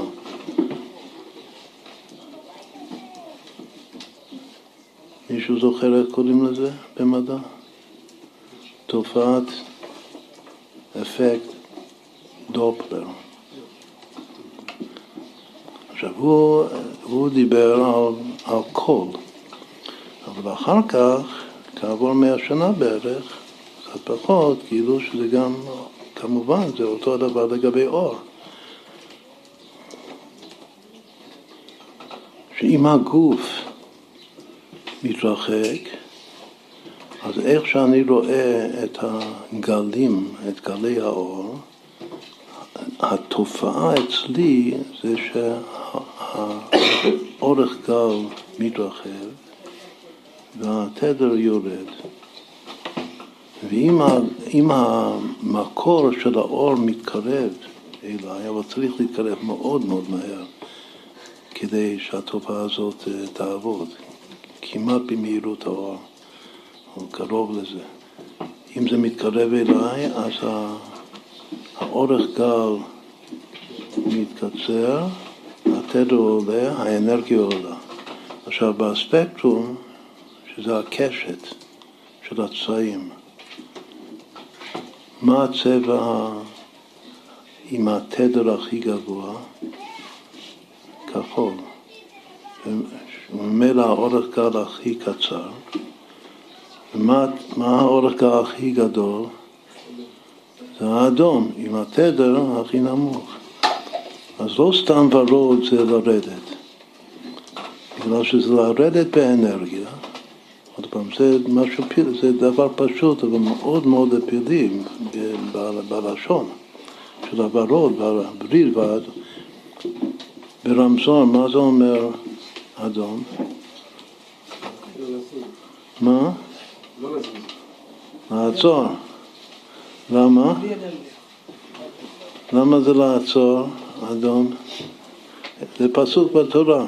הכל זה ניבאו ולא ידעו מה ניבאו. ויאמר אליו אדום לא תעבור בי. האדום אומר לך לא תעבור בי. זה פסוק מפורש. עכשיו, זה, כמו שנסביר, זה שייך באמת לאדום. שעכשיו אנחנו לפני שבת זכור. בפורים, וצריך לתקן את, גם לתלות את המן על העץ כבר חמישים אמה, וגם לתקן את, את אדום, את, ה, את הוורוד. ורוד זה צבע טוב מאוד, גם אדום זה צבע טוב במקום שלו. אז אם האור יורד בתדר ומתרחב באורך גל, וממילא גם יורד באנרגיה, אז, אז מה זה אומר? זה אומר שהאור, שהגוף שממנו האור יוצא, הוא מתרחק. זה נקרא רד שיפט. אני רואה שהאור הוא נוטה יותר ויותר לכיוון האדום. מה, כאילו זה הדבר הכי חשוב היום במדע לגבי אדום בכחול. שהאדום אומר שהגוף, את הנטיעה לכיוון האדום, שזה דווקא הרוגע, זה אומר שהגוף ממנו האור יוצא, הוא מתרחק ממני. ואם זה נוטה לכחול, אז זה אומר שהוא מתקרב. נכון. חסד זה קירוב, וגבורה זה ריחוק. יפה. אבל מה זה? מכאן, זה, זה נקרא תופעה של מי? האבל. יש דאפ, דאפלר והאבל, צריך לזכור את שני השמות האלה. ומתוך זה מה, הוא, מה יצא מזה? איזה תגלית במדע יצא מכך שגילו שאם רואים שהאור נוטה לאדום זה סימן שהגוף מתרחק. שזו התופעה העיקרית, לא שגופים מתקרבים, שגופים מתרחקים. אז מה, אז מה זה אומר לגבי כל היקום? זה אומר המושג התפשטות היקום. איפה יש את המ... איפה במעשה בראשית, בקבלה, יש התפשטות? מה זה י"ק ו"ק? צמצום התפשטות המשכה התפשטות. התפשטות זה בה' זה בנוק, אז למה, למה מרבישים בורות?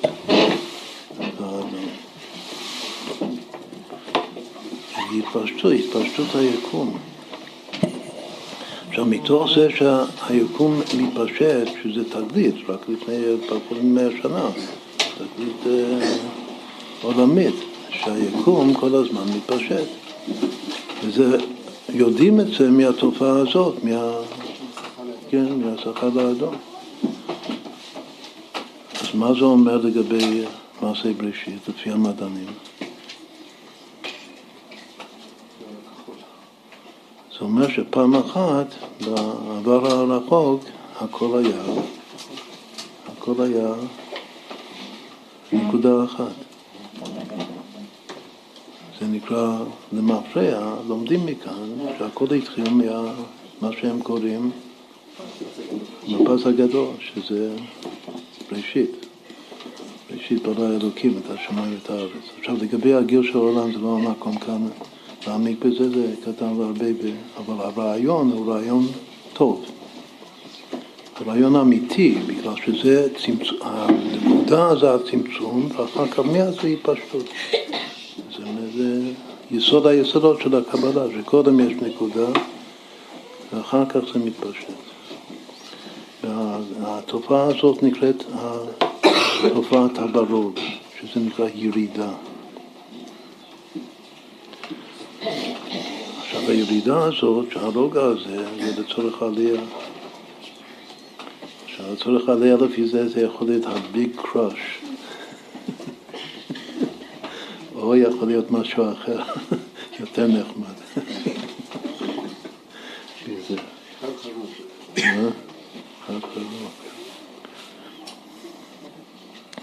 יש משהו, כאילו זה באמת, זה הבעיה של המדע, שאצלו ההתפשטות היקום, expanding universe, זה לא, לא, לא מבינים מה הטקטיס, בשביל מה זה טוב. ככה זה. רואים את זה מה, בשביל, בגלל השכר האדום. אז אם כן, כאן מה עשינו? עשינו פרק במדע שירידה זה ירידה לרד. אבל הירידה לרד זה בשביל לעלות לכחול וללבן. כנראה שהגיל הלבן והלובן העליון האמיתי זה רק אחרי שיורדים לרד, ולא שזה משהו שלילי, אדרבה זה אורך קל. הכל צריך להיות במינון הנכון. אז גם איך אומרים את זה לגבי תלמוד תורה? זה התורה של הבעל שם טוב, שפעמים, איך שהוא מסביר את המאמר של יש לוגיק, שפעמים ביטולה של תורה זוהי יסודה. שהרוגע, שזה אורך קל, אז כנראה שברגע שנחים קצת, אז מת, מתאדמים. ואחר כך כשחוזרים לפעילות, לתלמוד תורה, ביתר שאת, פותחים את הגמרא, אז מתכחלים.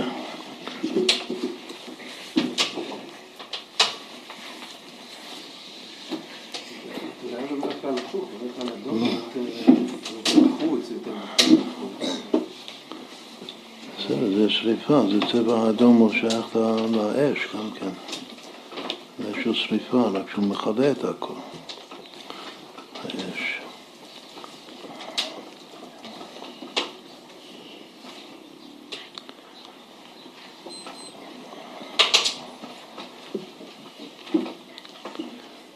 התחדו אולי, טוב?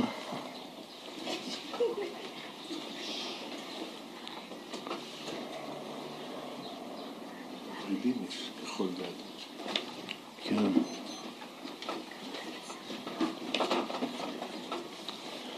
אז אפשר לומר שבתוך האדום גופה יש ילידת צורך עלייה. כלומר שיש מה, מה שאדום יורד במתח, יש מה שאדום עולה, האש שעולה, שלהבת עולה מאליה.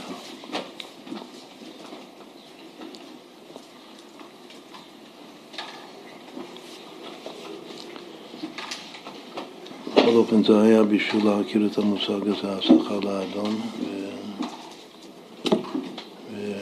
ורק לשים לב שהמילה רד זה בא מוורוד, עם כל המשמעות שיש בזה.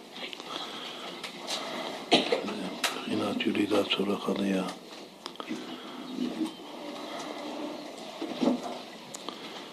בסדר, אחרון האחרון החביב נעשה עוד משהו בנושא שלנו. אפשר לחלק את הסידורים לכולם, יש פה עשרים סידורים קטנים.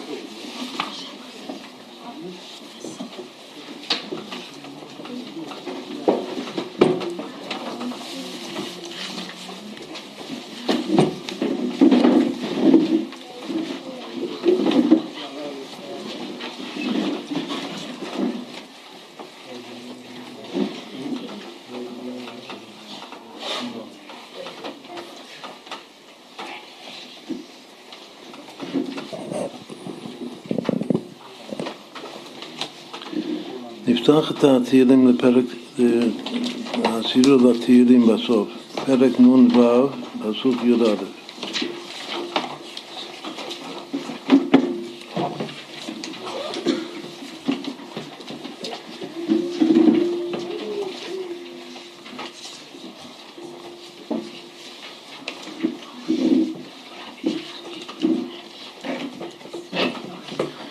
עכשיו כל מי שיש לו דף נייר או משהו לעשות חשבונות, נעשה פה את חלק הפרפרות ביחד עם הנושא שלנו, ירידת צורך עלייה, בפסוק הזה.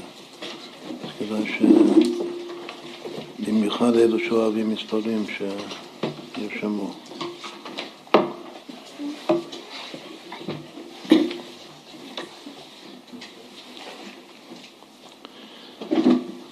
הפסוק אומר, קודם כל התופעה כאן היא שיש פסוק אחד בתהילים ששווה בגימטריה ירידת צורך עלייה. זה הפסוק הזה.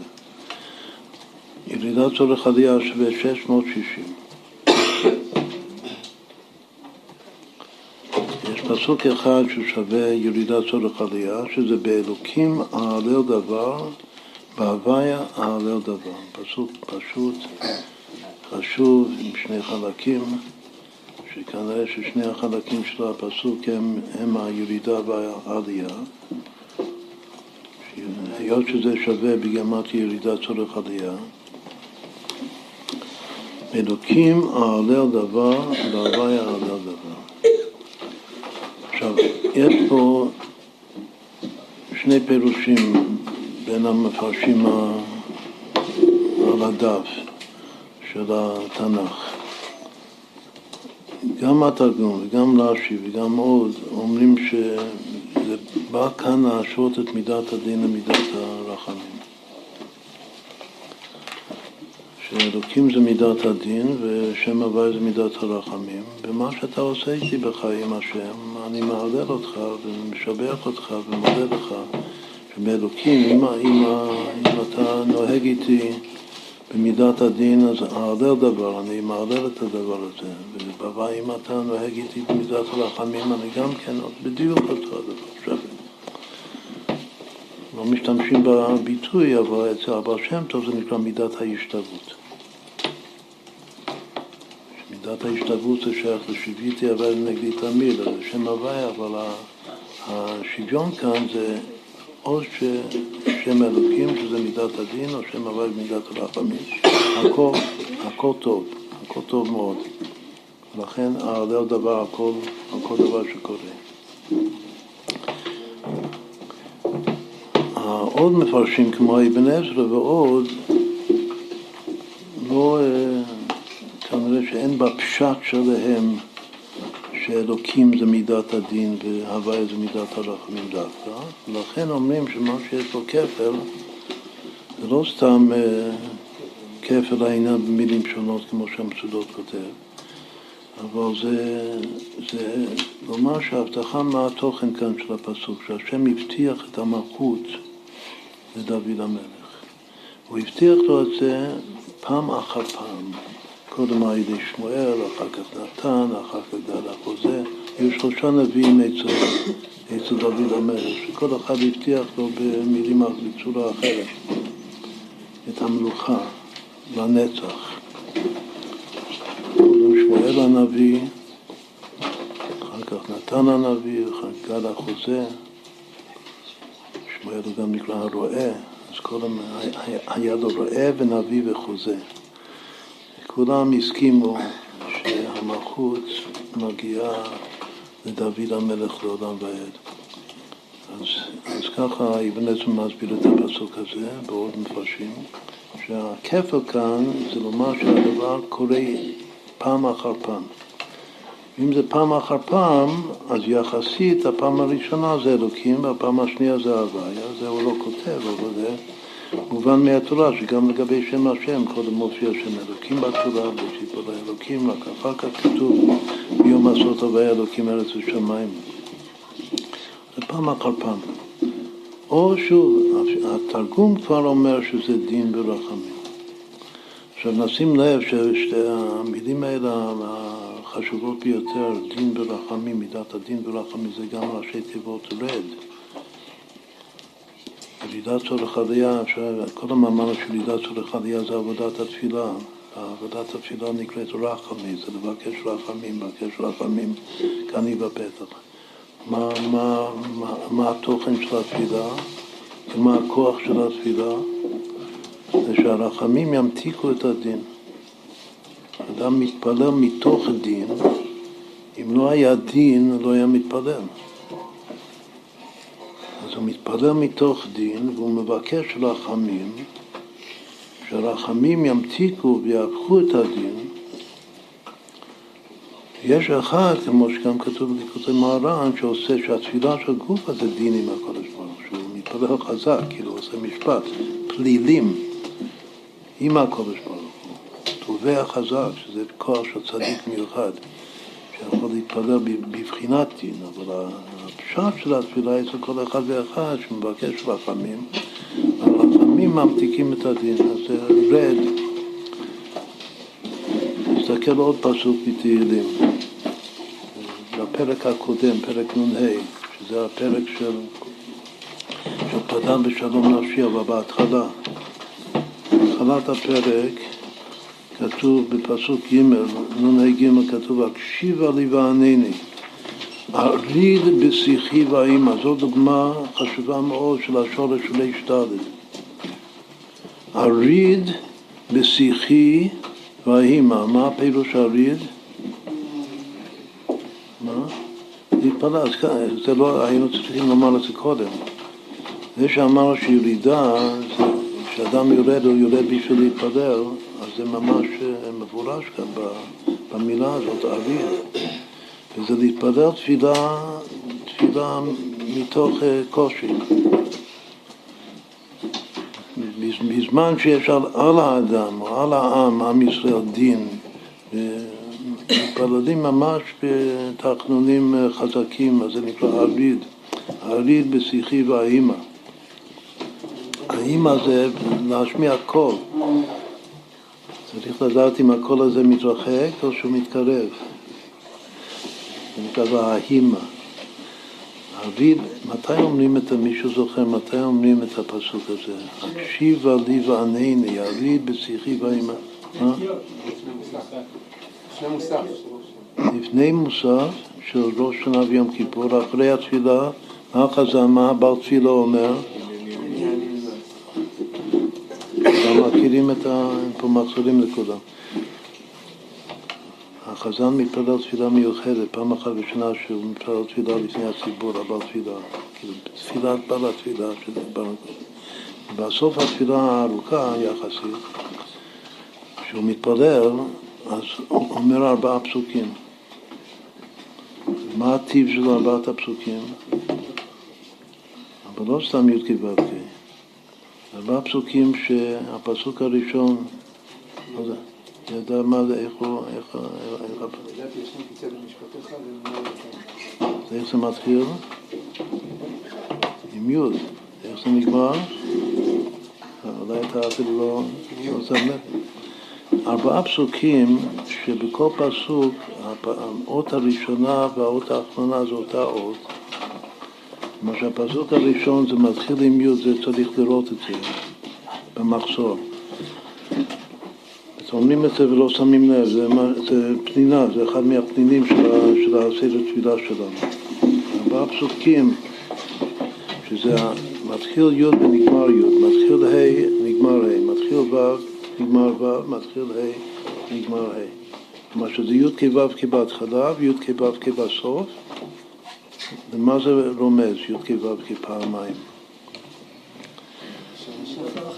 י"ג מידות הרחמים, שזה מתחיל השם השם, עם פסיק טעמה.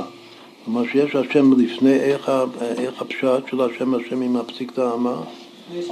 לפני בסוף, כאילו, בהתחלה או בסוף. בהתחלה זה עבודת צדיקים, בסוף זה עבודת בעלי תשובה, שהוא חטא ועושה תשובה. אז כאן יש ארבעה פסוקים, והפסוק של העילאה, שזה בדיוק איפה אנחנו שמים את הילילה צורך עלייה, בה"א העילה. הפסוק של העילאה, שזה מתחיל עם ה' ונגמר עם זה הפסוק הזה. הקשיבה לי וענני, אריד בשיחי וההימה, כדי להדגים את תופעת דופלר. אריד בשיחי וההימה, וההומה. מה? כן, כן. אז עוד פעם, יש פה פסוק, יש פה ריש ד', מה זה ריש ד' אמרנו? זה רחמים ממתיקים את הדין בתפילה. הריד וסיבה. עכשיו נחזור לנ"ו.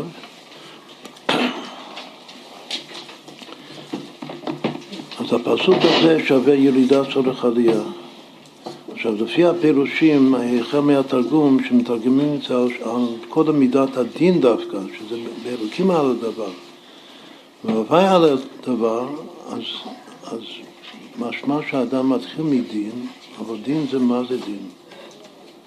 דין זה ירידה. זאת אומרת, קודם שאמרנו על, על ההסחת האדום, יש למעלה ולמטה, כאילו יותר תדר, פחות תדר. איפה זה לגבי הקווים, ימין ושמאל. הכחול זה הימין והאדום זה השמאל. עכשיו, השמאל זה גם כן יענה מה, ש... מה שאמרנו, מה שדיברנו בסוף, שיש גם חיות באדום, שווה חיות בדם. כמו שכתוב שחיים זה דווקא שמאל, חיות. ללכת לוורוד, לאדום, כמו, כמו אדום עשיו, זה ללכת לשמאל.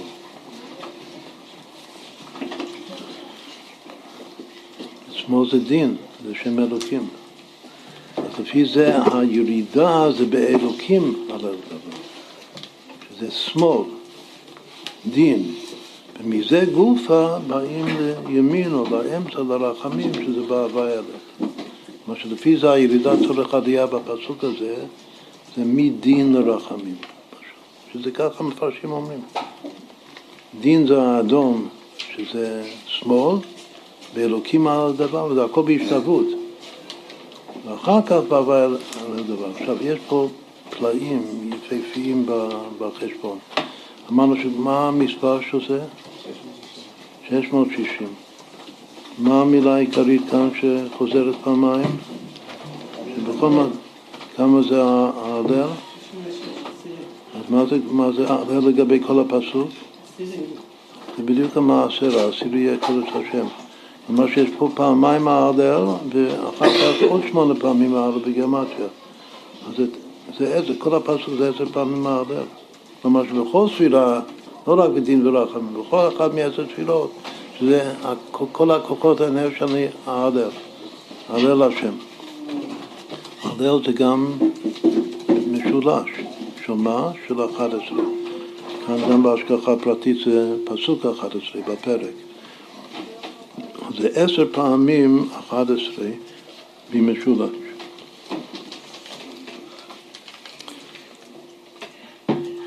מה השלוש מילים הראשונות באלוקים על הדבר? מה בשם על הדבר? מה המכנה המשותף שמחלק אותם? מה? שישים. 660 זה או עשר פעמים 66 או 11 פעמים 60. אז רואים שהחלק הראשון באלוקים על הדבר זה שש פעמים שישים. ובהווי על הדבר הזה זה חמש פעמים שישים. צריך לומר שהשש זה באמת הוו של שם השם והחמש זה ההילאה, לא ההתתה. בהווי על הדבר. שתי חלוקות מאוד מאוד פשוטות. נעשה עוד חשבון, כמה זה הראשי וסופי תיבות והאותיות שבאמצעי התיבות. שיש להם עוד באמצע.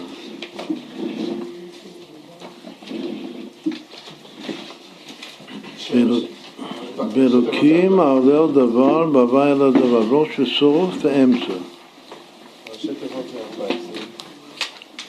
אמר באשר, ב' מ' א' ל' ד' ר' ראשי וסופי תיבות של כל הפסוק, ויש שלוש מילים שיש עוד באמצע. דבר בהוויה דבר, שזה עוד, עוד תשע. מה? סוגים, רק האמצע. יש שלוש מילים שיש עוד באמצע, דבר, בהוויה, דבר, ב' וה' וב'. להוסיף את זה לראשי וסופי תיבות, אז תקבלו 528, שזה המשולש של ל"ב, אבל זה, זה שמונה פעמים ההלל. וכל שאר האמצעי תיבות זה פעמיים ההלל, 66. זה בדיוק אותה חלוקה שהייתה קודם.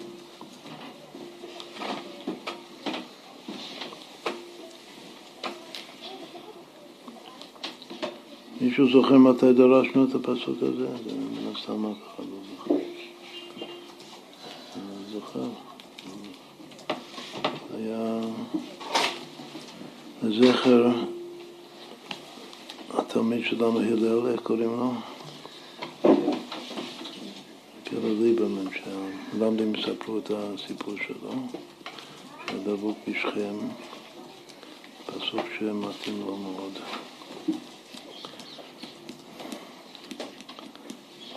ירד לשכם במסירות נפש. בכל אופן,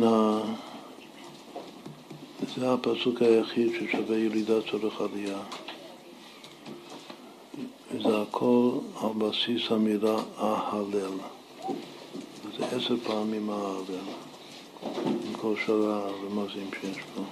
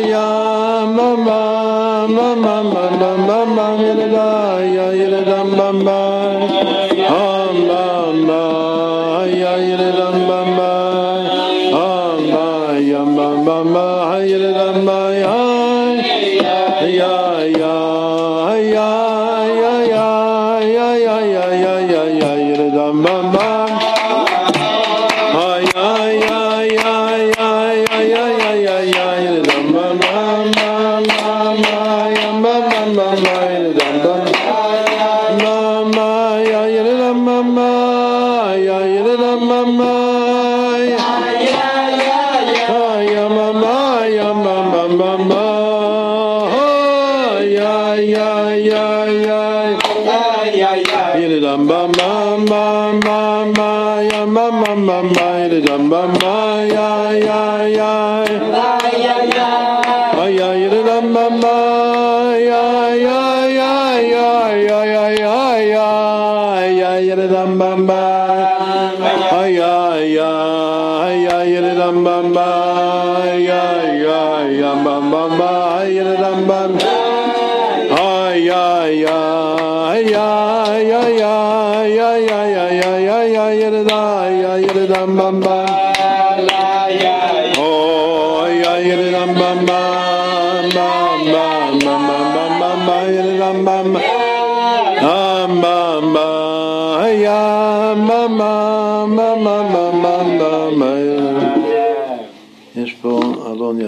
כתוב כאן איך אתה מתייחס לתפילה כשאתה, כשאתה עייף.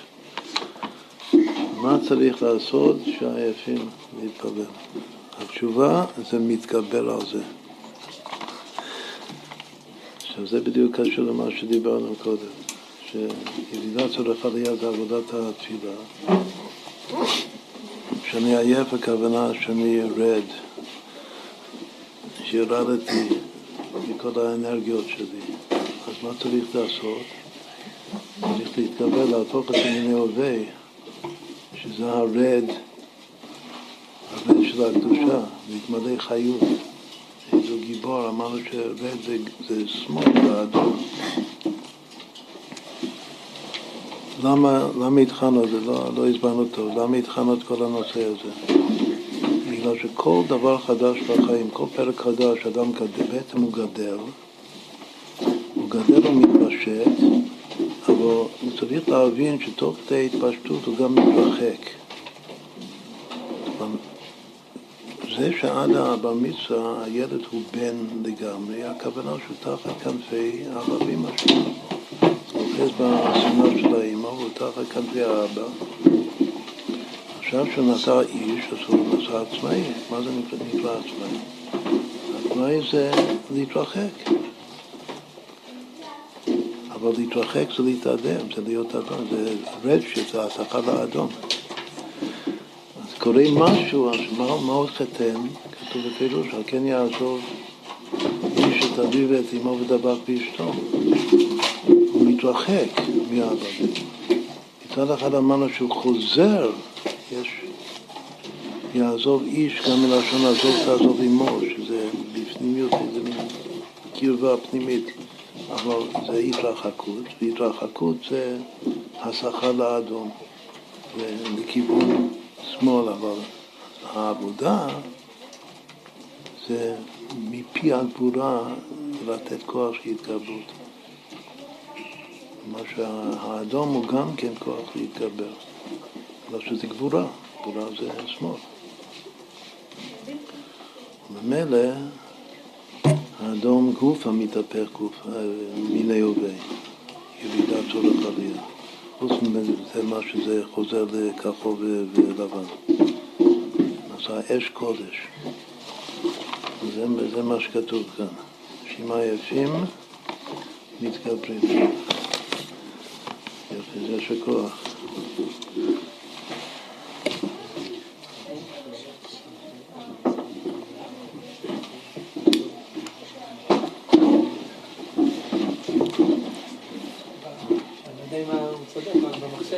פסוק בתורה של ירידת צורך עלייה, כמו מה שהרב דיבר על לעלות מדין לרחמים, מה יקוב לו כבאל ומה יזום לו זעם השם. מה יקוב לו כבאל ומה יזום לו זעם השם. יפה. לא, אני רק דיברתי על תהילים, לא יודע. יפה מאוד. צריך עוד שיעור על זה. יופי. שיהיו בשורות טובות, שתתפללו חזק וטוב, ובאמת תקבלו הרבה מוחין, זקים מתוך אהבת ישראל, שאופרסת, משיח נא. We want Mashiach now, we want Mashiach now, we want Mashiach now, we don't want to wait. We want Mashiach now, we want Mashiach now, we want Mashiach now, we don't want to wait.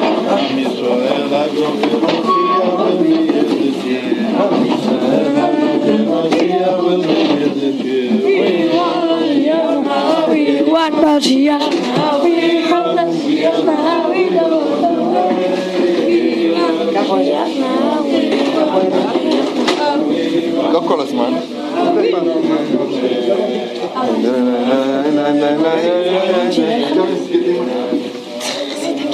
We